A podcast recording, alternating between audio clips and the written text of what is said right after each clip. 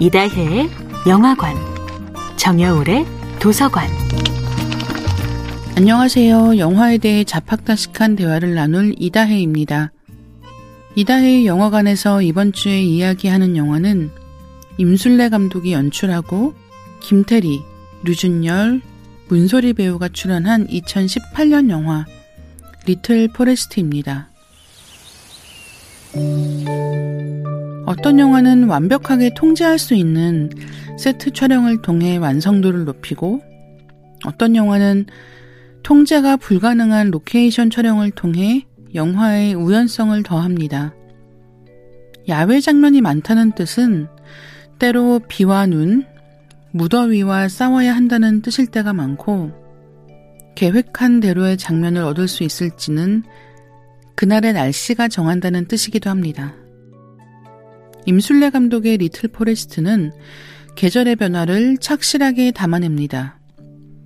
깊은 겨울에서 시작해 얼음이 녹고 날이 무더워지고 농작물을 수확하는 자연의 시간이야말로 Little Forest의 진짜 주인공일지도 모르겠어요.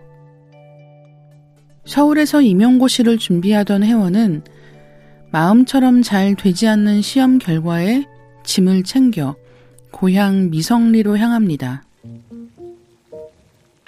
미성리에는 혜원이 어머니와 함께 살던 집이 빈 채로 남아 있습니다. 고향집에 도착한 혜원은 꽝꽝 언 땅에 묻힌 배추를 꺼내 얼큰한 배추국을 끓여 먹는데요.